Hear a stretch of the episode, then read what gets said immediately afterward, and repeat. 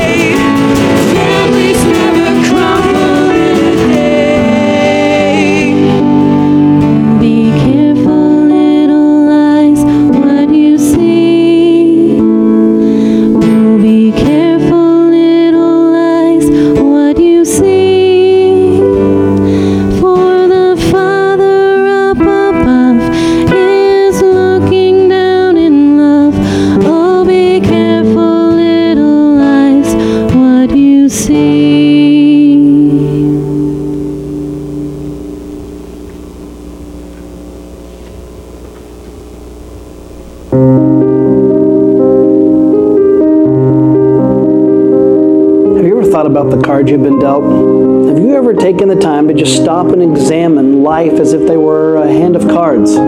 Some of you would look at your life and you would say, I have a great hand. I want to keep them all. And some of you would look at the hand that you've been given. These, these three cards in my life, they're just rough or bitter. And if I could just exchange those for some new cards, then I would be okay. You see, life is cards. You can't trade in the cards that you've been given in life. I mean, these are your cards whether you like the way they feel or not. It's funny in life how we kind of look at the uglier cards that we don't necessarily want anybody else to see. We try to hide them behind the more noble, significant, prettier cards. Nature, I guess. But deep down, we know the cards that we've been dealt. There's no escaping it. It's who we are. These are our cards, no matter how we look at it. They're part of our makeup. We can't escape it. You're all in. But what if? What if we were to stop and just take the time to look at the cards that we've been given in life? Where did they come from? Was it life? Coincidence? Or was it God? Some of you would say, why would an all caring, all loving God really give me this card? I mean, if He really loved me, would He really give me this card? It's the cards of pain. It's the cards that we don't like to talk about. Cards of depression, rejection, that word that just seems to linger in our mind even after all these years. Abuse, divorce, even death. These are real cards. But there's also the good cards in our life. Think back, if you can, to uh, the time you made your dad laugh when you were a little kid, when you tied your shoe, your first A on a report card, your first kiss, first job, the first time you stood up for yourself. These are the cards that you're proud of. These are the cards that you play over and over again because these are the pretty cards. Sad fact and it's true, but we really care what other people think. These are our favorite cards that we want to show people that we have it all together. But what does God think? What if God were to choose the cards? What would those look like? More than likely, they just wouldn't be the happy cards, but they would be an array of both good and bad cards. You see, we as humans, we do not like the hard cards in life. We try to avoid these like the plague. But don't discount the fact that God may have a purpose for even these cards. God wants to use the disappointing cards as the cards that fill us up with hope and joy. To God, they aren't a bunch of both good and bad cards, they're just cards. Cards that would bring him glory. Cards that reveal that it's his story, not our story. And cards that can maybe even give us a glimpse of what heaven is like. Of the matter is are we just going to pretend that we're dealing with our cards? Are we going to hide behind cards that are more glamorous? Even hide behind cards that aren't even ours, other people's, because it's comfortable, it's safe. But if we do that, aren't we missing out on all that God wants us to be? Aren't we missing out on the rich lessons that we can learn for God's kingdom? From His view, you might just be given the best hand that you could have ever imagined. As for me, I'm going to play the cards that I've been dealt.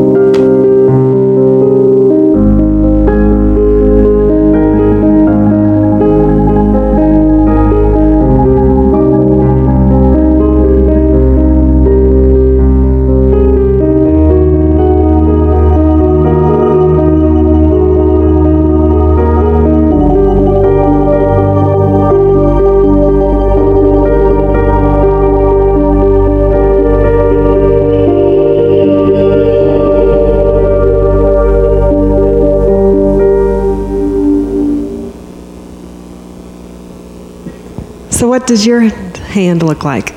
Your cards. You know, our cards are the events of our lives, and they do tell a story. And uh, our stories are meant to be shared in community. And when our stories are shared in community, they they allow a lot of things to happen. You know, one of those is just simply to connect with one another and find out, hey, I've been through the same thing you've been through, and there's an understanding there. Sometimes sharing our stories helps set us free from the lies of the enemy or the shame that we may feel. Uh, sometimes sharing your story just allows you to encourage another person to go. You can get through this. You know, you're gonna you're gonna make it. You're gonna be okay. And um, you know, today we're gonna have a chance to hear a story of someone in our body here. And um, you know what I find that God does through the events of our stories, and when I'm in community, sometimes I need that help of someone else speaking the truth of, you know, what's the real story behind the story. What's the great big grand plan behind what's going on? And if you were here back in November, Peter had done a sermon called uh, The Gospel According to You and Your Neighbor. You may remember that one, but it was a really good one. If you have not heard it, I really encourage you to go back online and hear it. But I'm going to read for you uh, just a few paragraphs from that sermon that Peter gave. Didn't bring my glasses, but here we go. you are a story that God's telling with His Word, Jesus. You are, you are love's story. You are a love story. And yet, we don't always love, we sin. God can't sin by definition, for sin is what God will not do, and yet we sin. we do what God will not do.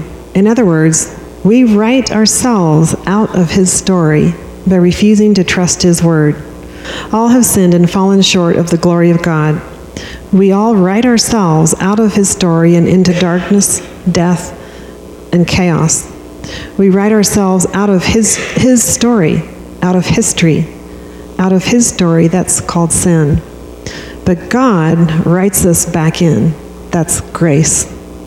Salvation is surrendering to His story by trusting His word, such that His story becomes your story, a love story, the gospel according to you. God's ability to write a story of grace is stronger than your ability to write a story of destruction. And God is love, so He only writes love stories, and Jesus is the end. So even if the love story contains hatred, death, and despair, the end is good. There is a gospel according to you, and you can begin to live it, all of it, past, present, and future, the moment you believe. There is a gospel according to you, just like there's a gospel according to Matthew, Mark, Luke, and John. So, Beth, come on up here. I'm going to introduce to you. Uh, this is Beth Hutchison, and her husband Brian is there, and her parents are there as here today too. And uh, Beth um, is a teacher at Valor High School, and uh, I also got to know Beth and Brian. They were our softball coaches this past summer, so great softball players. And uh, she's going to share her, st- her story with us. Can I pray for you? Yeah. Yeah. Father, speak through Beth this morning, through her story, and help it to intersect with our story and mostly with your story. That she would bring meaning and speak to each one of us here today. So anoint her words, her heart, in this room right now. In Jesus' name, amen. Thank you. Can everybody hear me okay? Um, as Francis said, I work at Valor Christian High School. I'm actually a history teacher, so uh, because it's nerve wracking having you all stare at me, if you could take out a pen and a piece of paper, um, there'll be a test at the end, and then that'll help me feel a little bit better. No, I'm just kidding. Please don't do that. Um, it's it's really honoring and a little bit intimidating to have um, your pastor and associate pastor and dear friends come up to you and say, "Hey, you know, would you be willing to share your story? Because I think that there's something significant in it." Um, you know, we're called to be humble all the time, and so it's really hard to, you know, yeah, that has value, and I'd love to do that. So um, I'm going to do my very best to share truth with you guys. Um, I also encourage you that um, if if someone's story ever brings up questions in your life, or you know, you feel like there's uh, additional information you need to get, or whatever, please just ask questions and don't feel like you know, stories stop here. So. I'm actually going to shift gears a little bit, and um, we're going to actually start with a story about um, a young man. His name is Mike. If you could go to the first picture, please. Um, you know, I, I, try to give the summary of the lesson for my students. So um, today I'm going to share about different chapters of life, and I think probably for most of us, it's pretty common that different chapters have different themes. So, you know, there's our search of God, maybe um, the valley of the shadow of death, if you will, despair, joy, hope, um, encouragement. And so um, I'll just kind of walk you through each of those chapters. Uh, Mike was actually born in Montana in May of 1983, and he and his family moved around quite a lot. So I would say if he was to describe his childhood to you guys, he would say that it was kind of lonely. Um, he had a hard time making friends because he knew that very quickly they would pack up the boxes again and take off. Um, he did, however, by the time they reached middle school, kind of permanently plant themselves in the Denver area.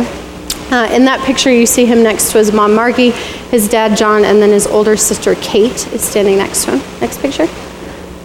Um, Mike was the type of guy who absolutely adored the women in his life. Um, you see his other sister, Meg, in that picture, and then his precious Grammy Peg, as he called her. Um, Grammy Peg, if you were to ever put people on a timeline of, you know, if you love God, you're on this side, she loves Jesus more than anything, um, probably more than anyone could really even describe. So, pretty impressive woman. Next slide. Um, that's Mike again with his oldest sister, Kate. Next one. His middle sister, Meg, the one who tortures him, as he would describe. Uh, next slide. And then I love this picture because it's probably the best representation of his relationship with his mom. You know, mothers, you love it when your teenagers walk up and fluff your hair after you just walk, worked on it for a couple hours. Um, that was constantly what he did, so kind of fun there. Next picture, please. Um, Mike went to Smoky Hill High School. And while he was in high school was the type of kid who was so extremely intelligent and drove his teachers nuts because he would never do his homework and would talk during lecture, which none of you please do that. Um, may have to call you out. But um, was the type of kid that all the way through high school kind of had a hard time making connections. Didn't really join into sports, didn't, you know, join the chess club. He found that he really enjoyed being involved in his shop class, and so he kind of seized onto that. And toward the end of high school, he had a pretty tough conversation with his dad and he said you know dad i understand that you and grandpa saved quite a bit of money for me to go to college and you know i've been accepted at a couple places but i know right now being honest with myself and with you that if i were to go it would be a waste of time and money. My time your money. Um, I think at this point it's probably better that I try something else for a little while. And so um, after leaving Smoky Hill, he joined the United States Army um, was able to test high enough on his aptitude test that he qualified to be trained for the 82nd Airborne. Uh, next picture. And the fun thing for young men is that the airborne includes parachuting. So you get to go jump out of an airplane for fun, which I would rather stay in one, but you know, he loved to jump out. And um, love to tell the story of that moment right after you leave the plane and the wind is rushing past you and you're going, Dear God, I hope they pack this thing right, because when I pull that ripcord, if it doesn't come out, I don't know what I'm going to do. Um, but he said that all the time, you know, you jump out and feel the rush of the air, and then as soon as you pull your ripcord and the parachute opens, it's absolutely silent, and you can just float for a while and think about things, and um, it's really an incredible feeling. So we love sharing that story. Next picture, please. Um, while he was in the Army, he also served two different tours overseas. Um, the first tour, he was in Iraq, and he worked at one of the supply depots, um, sending shipments of ammo and supplies into Iraq itself. And then the second time for nine months, he was actually at Camp Champion, um, which is the center heart of Baghdad, um, one of the last places that we actually just left. So, next picture. Um, he did return happily, safely, um, enjoyed that time, learned to speak a little bit of Arabic, which is probably not something that most of us can say that we can do. Next slide. Um, and at the end of four years, he was given regular accommodations. Um, uh, one of the medals that's up there on that frame is an indication that um, that person served overseas. Another little known fact, because I'm a nerdy history teacher, if you look at the flag that's in the center bottom of that, if the country is at war when that person is um, put into that military branch, then the um, stars are always going to be on the right side, so it looks like the flag is flying into battle. Um, there's been very few that have been released that don't have the stars on the right hand side because we seem to be in a tussle all the time. So, kind of interesting. Uh, next slide, please. Um, like most young men, Mike loved something that went fast, and the faster the better, um, which of course, you know, panics mom and sends everyone into a tizzy around you. But um, loved to ride motorcycles. Next picture. Um, word of encouragement for anyone whose children get bored with birthday cakes, if you put the candles together, it makes a huge flame. So um, that was traditionally what the birthday cake looked like. We usually had to take the uh, you know, battery out of the smoke detector closest to the cake. So you may want to take that step initially. Next slide. Um, young men often find crazy things that they enjoy. Um, a, I think it was like an 86 Saturn or something that you paint bright yellow. That's kind of fun. Um, he always used to wear bright red Converse, which when you have large feet, makes your feet look even bigger. I don't, I don't understand, but maybe drawing attention. And then um, when Mike got out of the military, he had um, saved up as much money as he possibly could, and he was finally able to buy his dream vehicle, which is the next picture. Which, if anyone's in the car world, a 94 Toyota Supra is a pretty sweet ride. So he purchased that car, um, spent the next couple years doing his all time favorite thing hobby wise. Next picture. And that is um, road racing that same car. And there's lots of tracks all over the United States that are not the same, you know, big, huge loop of NASCAR. They actually look more like a windy, over the hill um, road. But he loved to race his car, had a really great time with that. Um, he served out the remainder of his time in the Army and then was honorably discharged to go and find what else life may lead to. Could you go to the next page, please? So, uh, May of 2002, uh, Mike was flying home from the East Coast where he was stationed, and he ended up at gate B29 of the Atlanta airport. Um, if you guys have ever been in Hartsfield, it actually doesn't look like this anymore. They have remodeled it a little bit, but he was probably sitting somewhere around where that guy in kind of the light colored shirt is sitting.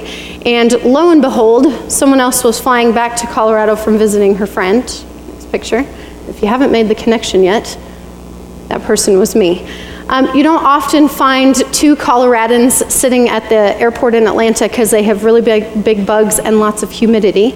Um, but we just fell into conversation together, discovered that we had lots in common, and he asked if when he got out to Colorado, it would be okay that he gave me a call and we went and had dinner together. Um, as you can imagine, yes, we did have dinner since I know lots of creepy details about his life. Uh, next picture, if you could. Okay. Uh, May of 2004, one year, 364 days from the day that we met, we got married. Um, I knew going into it that I would at that point be signing on to at least one year being a military wife. Um, I had already dealt with the, the first deployment as being um, a fiance. It was kind of interesting. You know, I teach history and I can understand it from the angle of, you know, this is what war might look like, but when you're actively involved in it, it's a little bit of a different story. So, a little bit intense. Um, we finished out that first year of marriage. We lived in North Carolina. Um, for those of us that are Westerners, the Civil War is being fought every day still in the South. Um, try teaching eighth graders the Civil War, it didn't go well. Um, but we were finally able to leave North Carolina and move back to, you know, slightly more I'm not going to say normal and throw Southerners under the bus, but kind of more back to a Western mentality, if you will. So um, we, you know, looked around, thought about coming back to Colorado. We both love to travel, so we decided that instead we would live somewhere else for a little bit and then eventually make Colorado home. Um, that other place ended up being Reno, Nevada. Now, how you go from bugs and humidity to middle of the desert and 110 degrees, I don't know. But um, we did move to Reno. And while we were living in Reno, um, a lot of different things kind of started to change in life. Could you go to the next slide, please? Um, the whole time that we were dating, we obviously had lots of conversations about faith. Um, I was raised in a family where we prayed and you know read Bible stories. We didn't necessarily go to church because the sanctuary wasn't there at that time. And uh, growing up in Bailey, Colorado, there were two church options for high schoolers. Uh, church youth group number one there was extracurricular activities that I'm not allowed to talk about. Uh, church group number two, you were usually drinking and smoking, and then on Saturday night and repenting for that, you know, Sunday morning. And I decided I didn't want either of those to be a part of my life. So um, basically, my faith was fostered at home. And so um, as I grew up and I started to talk to friends about my faith, um, I went to a liberal arts school, so I was one of 10 Christians on campus, I think. Um, I discovered that the more I thought about it, the more I was able to understand that God had a huge plan and a huge purpose for my life. Uh, Mike was born and raised um, Presbyterian. He attended church regularly with his family, but he was the type of extremely intelligent person who could not take that initial leap of faith. Um, he could read verses and understand that someone at some point, probably namely Luke in this situation, um, had experienced that, but he wanted to see God for himself. He wanted to sit face to face and ask the top 10 questions and shake his finger for a moment and then commit to a life serving Christ. Um, so it was really hard for him to understand that something that is kind of on the peripheral is something that you can um, ask to lead your life. And so um, we would often talk about scripture similar to this out of Luke, and I love this analogy. It says, Or suppose a woman has 10 coins and loses one. Doesn't she light a lamp, sweep the house, and search carefully until she finds it? And when she finds it, she calls her friends and neighbors together and says, Rejoice with me, I have found my lost coin. In the same way, I tell you, there is rejoicing in the presence of angels of God over one sinner who repents. And I love that analogy to think that, you know, we toss pennies away all the time, I'm sure. Um, but to God, each one of us is extremely significant and just as important as the person sitting next to us. Um, when we moved to Reno, I didn't have my teaching license yet in that state, and so um, I think I sent out like 52 resumes and got one answer back. Well, that's God controlling your life. So um, I was working at a Christian school. Um, a couple of my friends that I was teaching with invited me to come to this new church body. And um, they said, you know, it's kind of tiny, so be warned. You'll probably really like the pastor, though he's young, easy to connect with. And I thought, that's awesome because then maybe Mike will be able to ask some of his questions and get answers other than the ones that I've been repeating to him for a while. So we went to church. Uh, Dawson's church at that time had about 15 to 20 people in it. Uh, we all ate Sunday night to dinner together um, in a conference room of a big um, office building in Reno. And as we continued to um, attend this church and grow in fellowship with each other, um, it was really, really interesting to watch how Mike kind of uh, interacted with his own faith. Uh, May 10th, the day after my birthday of 2007, Mike accepted Christ as his Savior. And it was really incredible. We had gone to a marriage conference, and it was one of those where, you know, go home and check in with your pastor. So we went home and checked in with our pastor, and it was great because Dawson's sitting across the table from us, and he looks Mike in the eye and he said, The reason that you're here is nothing to do with your marriage, right? Mike's like, Well, do you guys ever feel like Peter stares at you in the sermon? So he practices that. So, um, what happens is Mike's sitting across the table from this guy that he knows and loves and that he knows has been called to um, minister to him and to lead him. And he looks Dawson in the eye and he's like, Well, apparently not. Do you have the answer? Um, Dawson at that point just encouraged him. He said, Look, you've spent 24 years of your life to that point arguing with God, and you just need to give in and say yes.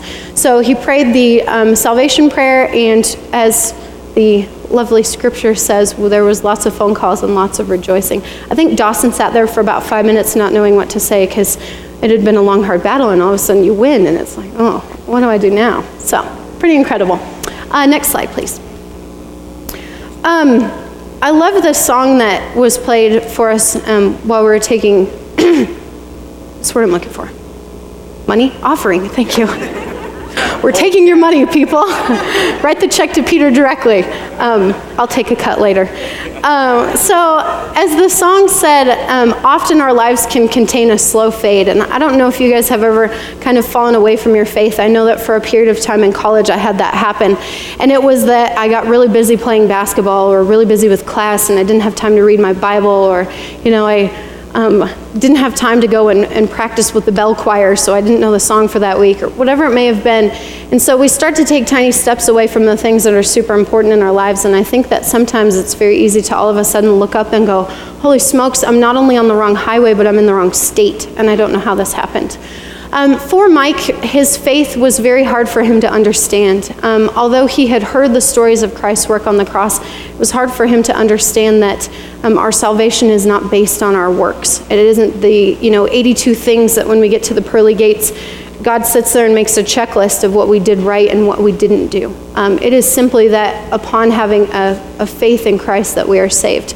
And so um, we would often talk about this verse out of Ephesians, and it says, For grace you have been saved through faith, and not of yourselves. It is a gift from God, not as a result of works, so that one may boast. Um, I think that throughout his life, Mike had made enough poor choices. He felt that there was nothing that could he- redeem him. And so he continued to ask really tough questions. Um, his dad had left him in middle school, um, had worked out of state, and had basically left the family for a period of time, especially when a young man is um, forming who he is. That was very tough on him. Um, he also came from a slightly depressive personality. He was extremely intelligent, and so I think, you know, falling slightly short of the mark was something that bothered him more than the average person.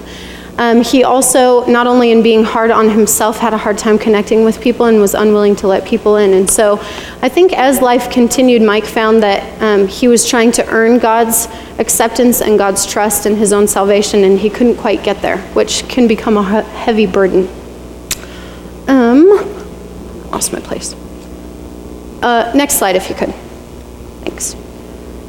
Um, in it was September 1st of 2007. Um, Mike had had an extremely tough day, and I remember him calling me a couple times at work, and I'm a teacher. I can't really leave unattended seventh graders who knows what might happen. And so it was tough for us to make a connection. I knew that he had had a tough day. So when he got home from work that night, um, I kept trying to connect with him. You know, what's going on? What's frustrating you? What's happening? And there wasn't a whole lot that could be re- relayed back to me. I don't know that he was intentionally keeping me out, but just couldn't talk about anything. Um, he was headed out on a trip, so hops in the shower, um, comes out of the bathroom, and I'm asking him a couple other questions. And I could tell that there was something going on inside that wasn't necessarily something that I could make heads or tails of. Um, he went into the bedroom to put on his clothes and get ready for the trip, and um, we had a gun in the house because he was trained ex military. I grew up on a ranch. Um, we also lived in a super shady neighborhood in Reno, and so for a little bit of protection, we had a gun in the house. And Mike, at that moment, decided that life was no longer something that he could continue to fight for. Um, and he chose to leave this world. Um, I was in the house, so um, obviously uh, it was interesting. Recalling back to the moment, I know what gunpowder smells like. Um, I heard a pop. I wasn't used to a small revolver noise. We have big rifles at our house, and so um, as I'm putting two, to two, two and two together and starting to comprehend what's going on, um, I rushed into the bedroom, and I can tell you guys that there may be cards in your life that you would love to turn in. Um, you know, you're, you're holding your five card draw, and there's two that you would love to get rid of. Um, that one might be one that I would like to, in that moment, choose to get rid of, but I can tell you today that I wouldn't have chosen to be anywhere else. Um, I know that in the midst of, I know that I was screaming. I can't remember it because my neighbors told me. Um, I know that after that, there was a lot of things that I tried to process, but you can't really. Um, I do know that I called 911, but someone else had to talk to them. But I also know that um, in athletic training, I was given enough, enough, first aid training to know what to do to try to help someone. And so um, I gave enough first aid assistance to Mike's body at that point that they could put him on life support and rush him to the hospital. Um, from there, life gets a little bit fuzzy for a period of time, as you guys can imagine. Um, if anyone's had trauma in their lives, there's a lot of stuff that takes a while for you to kind of wrap your mind around and try to explain to yourself. Um, I had to spend a period of time being questioned because I was the only other person in the house. They um, thought that I was the prime suspect, so I had to deal with that for a while. Um, I was also living by myself in Reno. Um, his dad, who was living in the city, was gone on a trip. Um, my family was pretty far away, and so um, in that moment, there was two people that I had them call. One of the girls that I worked with, and also my pastor. And then you just have to sit and wait. Um, let me lighten the mood a little bit, okay? Um, you know, you you look at stuff and you don't understand why you're called to have to deal with things.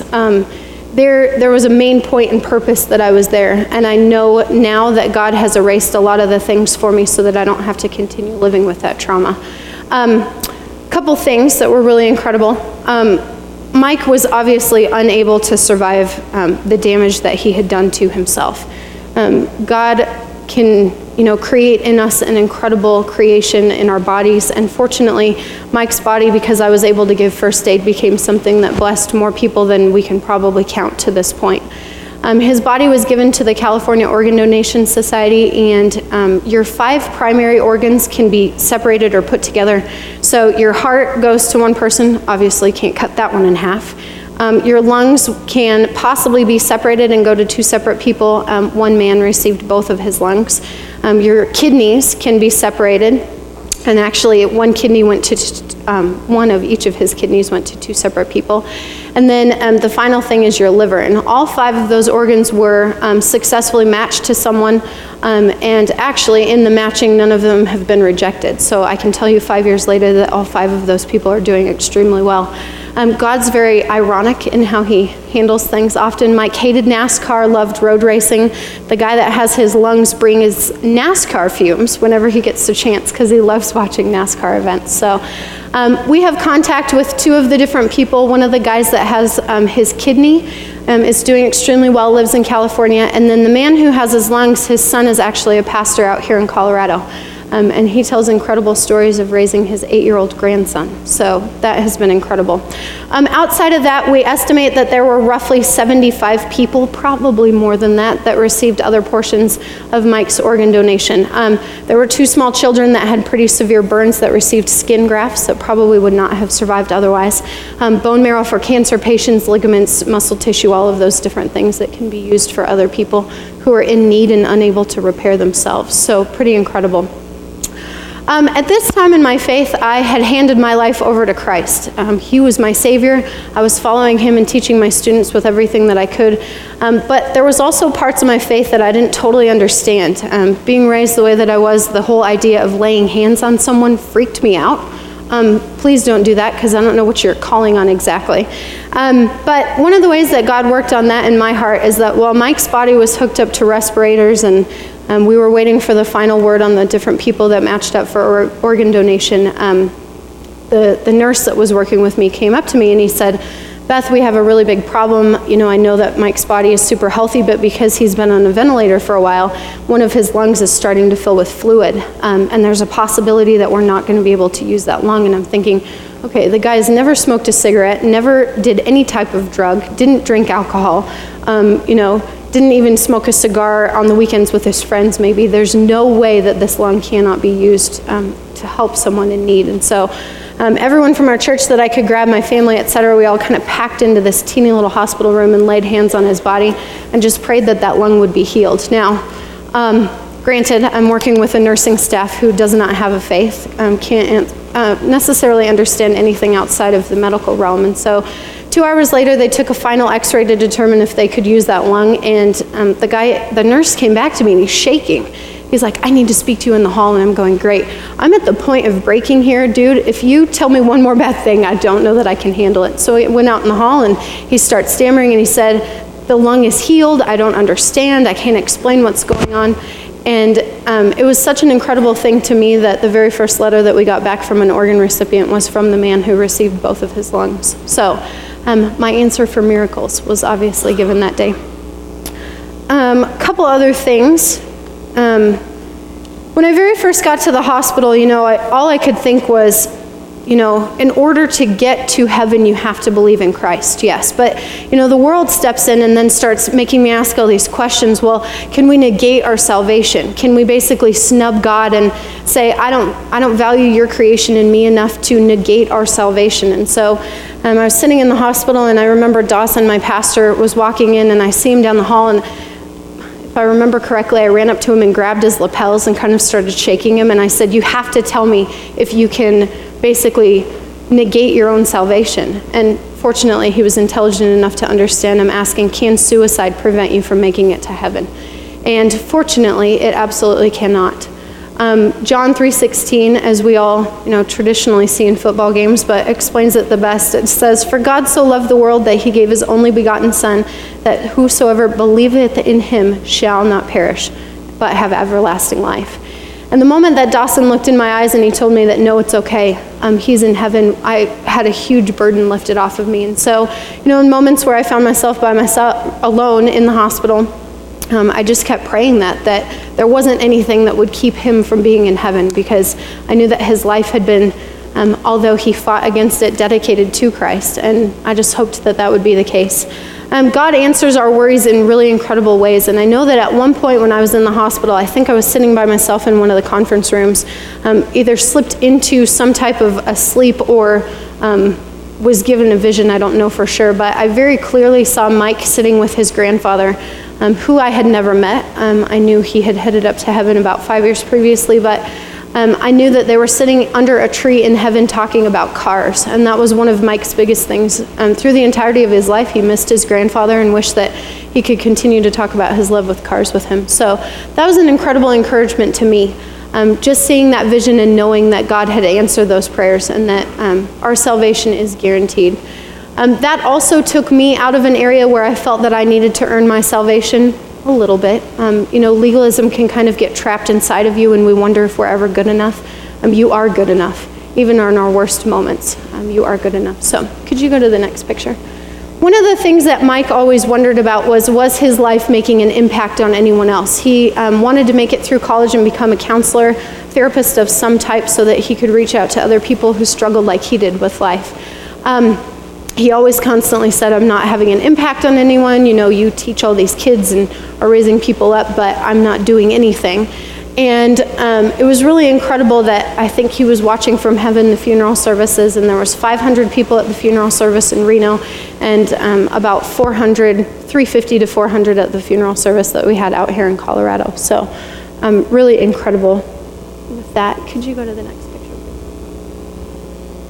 Um, and then the other thing that has been amazing is that um, in sharing my story, I see that God can continue to use Mike's story to help others. Um, there were 15 different people that gave their life to Christ at our church within the first month and a half after his death. Um, that was really incredible to watch. I share my story um, at the schools that I teach at. Supposed to share it again here in a little bit at Valor, so it's always intimidating standing in front of 850 teenagers. Um, but I think that truth is something that all of us need to hear, and we're often very afraid to talk about it because um, we're afraid of what a story might, like this, might, um, you know, start to do to someone else if you're doubting or afraid. Um, people at this point, if you could go to the next slide, please, generally ask me, you know, how are you functioning the way that you are? In fact, um, I applied to work at Valor about three months after Mike passed away, and that was one of their biggest questions. Um, how are you okay in this moment? How can you talk about things and um, how are you able to reach out to others and um, really even disciple them in the midst of what you're still trying to work through? And my answer is that there was a very key moment when I was sitting in the hospital by myself, and you know, I were given visions, and I'm sure that being hungry and super tired at this point didn't help. But I remember very distinctly that as I was praying that God would just take over all this for me because I knew in myself I couldn't handle it, um, I was given a vision of kind of walking down the yellow check that, not Yellow Brick Road, the dark path of Wizard of Oz with the creepy trees and, you know, cawing birds and creepiness. Or I knew that on the other side of life, if I chose to just have hope and trust that God would not forsake me in anything that was going on, that I would be okay. Um, I, we're moving, so all my stuff is packed up, but I have this sign that I found in a gas station and it says joy on it. And that is what I choose to wrap my entire life around. I have joy in the fact that Christ created me uniquely um, exactly how I am. And my life was fortunate enough to be tied to an incredible person for a period of time who made a very quick, uh, irrational decision to not continue on this earth. But at the same time, I also know that Christ's salvation and his work on the cross has guaranteed that Mike and I will get to see each other again. Um, additionally, I want to encourage you guys if you have ever um, experienced something that is very traumatic, you know, we're told all the time that we need to pray. Um, I, I, almost say it like a prayer of 360 degrees. Um, the devil is really good at trying to get at us. And for a long time after Mike's death, um, I would get flashes of remembrances, things that I saw, um, smells, the different sounds that were going on around me. And it would happen at times where it was probably pretty dangerous, probably a little bit of post traumatic stress. Um, I can recall a couple times where I'd be driving down the interstate in Reno and I'd get flashes of images and I would forget that I was driving. Fortunately, I never wrecked my car because of it. But I knew that I had to start praying in succession that each one of those tiny little cracks that Satan was trying to work himself into would be closed off to him forever. Um, it's not that I'm completely free from his attacks. Uh, they do happen upon occasion, but I know that that just means there's one tiny little place that I need to seal off. Um, if you have experienced trauma and you feel that there's different cracks in your life that you still need to seal, make sure that you're talking to people about that. I think Mike's biggest trouble in his life was that he felt that he was alone, um, and we're not alone. Although a relationship with Christ can kind of sometimes make us feel like we are alone. So be encouraged, um, be in community with each other, and know that um, no matter what the hand may be um, that you are dealt, God has a specific plan and purpose for you. And 10 years from now, those two cards that you thought that you may want to trade in could become your greatest blessing. So um, let me pray for us very quickly and then I'll turn everything back over again. Lord, I thank you so much for our story. Um, as painful as they may be, I thank you for the cards that you've dealt each of us. And I just hope that um, in each of our lives, you would help us each to understand that each card has a purpose and a design in our lives. I thank you for friends and family, for people in fellowship with us here at this church, and I thank you for the opportunity for your truth to be spoken. Uh, we thank you, Lord, for your Son, for his work on the cross, and that our salvation is guaranteed through him. In your Son's name we pray. Amen. Hey here, Beth, and let's just thank Beth for sharing her story.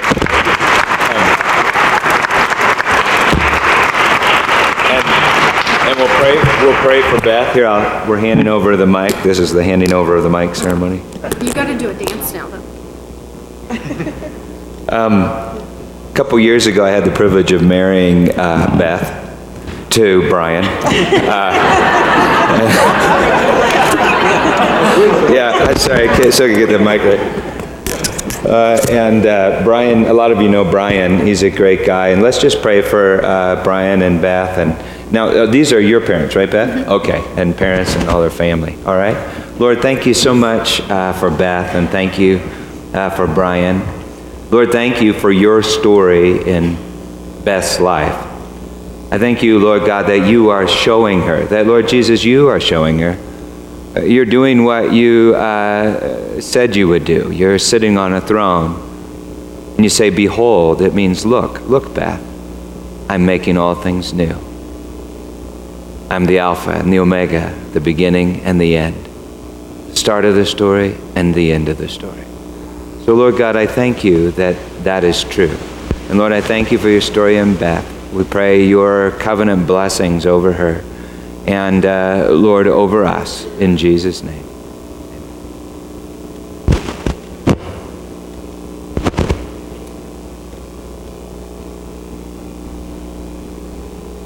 On the night that Jesus was betrayed, he took bread and he broke it, saying, This is my body given to you.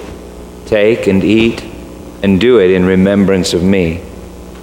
And in the same way, after supper, having given thanks, he took the cup. And he said, This cup is the new covenant in my blood, poured out for the forgiveness of sins.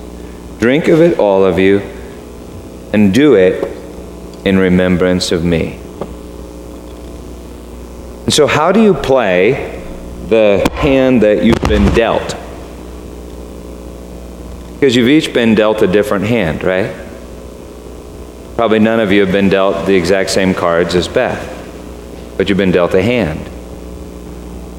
And you can get a book or you can go hear someone give you a list of rules about how to play your hand, but your hand is entirely unique uh, to you and to your situation. And so, how do you play the hand that you've been dealt? With this. It's the same food for each one of us that uh, empowers our lives. It's how we play the hand that we've been dealt. We love because He first loved us. And when we consume this food, this bread, this wine, uh, we can rest assured that we have been dealt the very best possible hand that we could be dealt, given to us by a Father uh, who is love. Another uh, way of thinking about it is that Jesus said, I'm the Word. The word means uh, reason, can also be translated plot. This is the plot to your story. So when you come forward to communion, you're surrendering your story, your cards, your details, and you're receiving God's meaning because the evil one wants to speak a different meaning into all the events of your life. But God is speaking his meaning, and he's saying, Look, it, it all means love. It all means that I am telling your story. So surrender to the story and live in love and live in joy, live in faith. And you see, that faith really comes from him because Jesus is an organ donor, isn't he? I mean, we were created with a stone cold heart. And he suffered and died for each one of us, and now he gives us his spirit. He gives us his heart, and he says, Live from this place. Live from this place. So as you come to the table, you're surrendering your life and you're receiving his life. As you're involved in community groups, that's what we're doing for each other. We're surrendering our lives, confessing our lives to one another. And then someone in your group says, But Jesus loves you, Jesus forgives you, and they serve you this bread. And so this morning, we invite you to come forward um, and uh, take the life of Jesus and live the life of Jesus. But as you do that, um, worship. And before you do that, let's, let's say that. Let's pray that, okay? Would you pray this with me? You can just pray it after, after me. And why don't we just pray it out loud together as a family? Okay, you say these words after me. Lord God, in Jesus' name, I surrender my life. And I receive your life. All glory belongs to you, Father, Son, and Holy Spirit. Amen. So tear off a piece of the bread, dip it in the cup. Dark cups are juice, and the light cups, no, the dark cups are wine. You know, you can just sample and figure it out. but they're both the love of Jesus for you, okay? I'm pretty sure the dark cups are juice and the light cups. No, the light cups are juice. I know people, new people think he's trying to get us drunk. Okay, the, the, yeah, the dark cups, no, the dark cups are juice. Just a second. Dark cups are wine. The, the light cups are juice, okay? So you dip the bread in the cup and worship. Let's worship.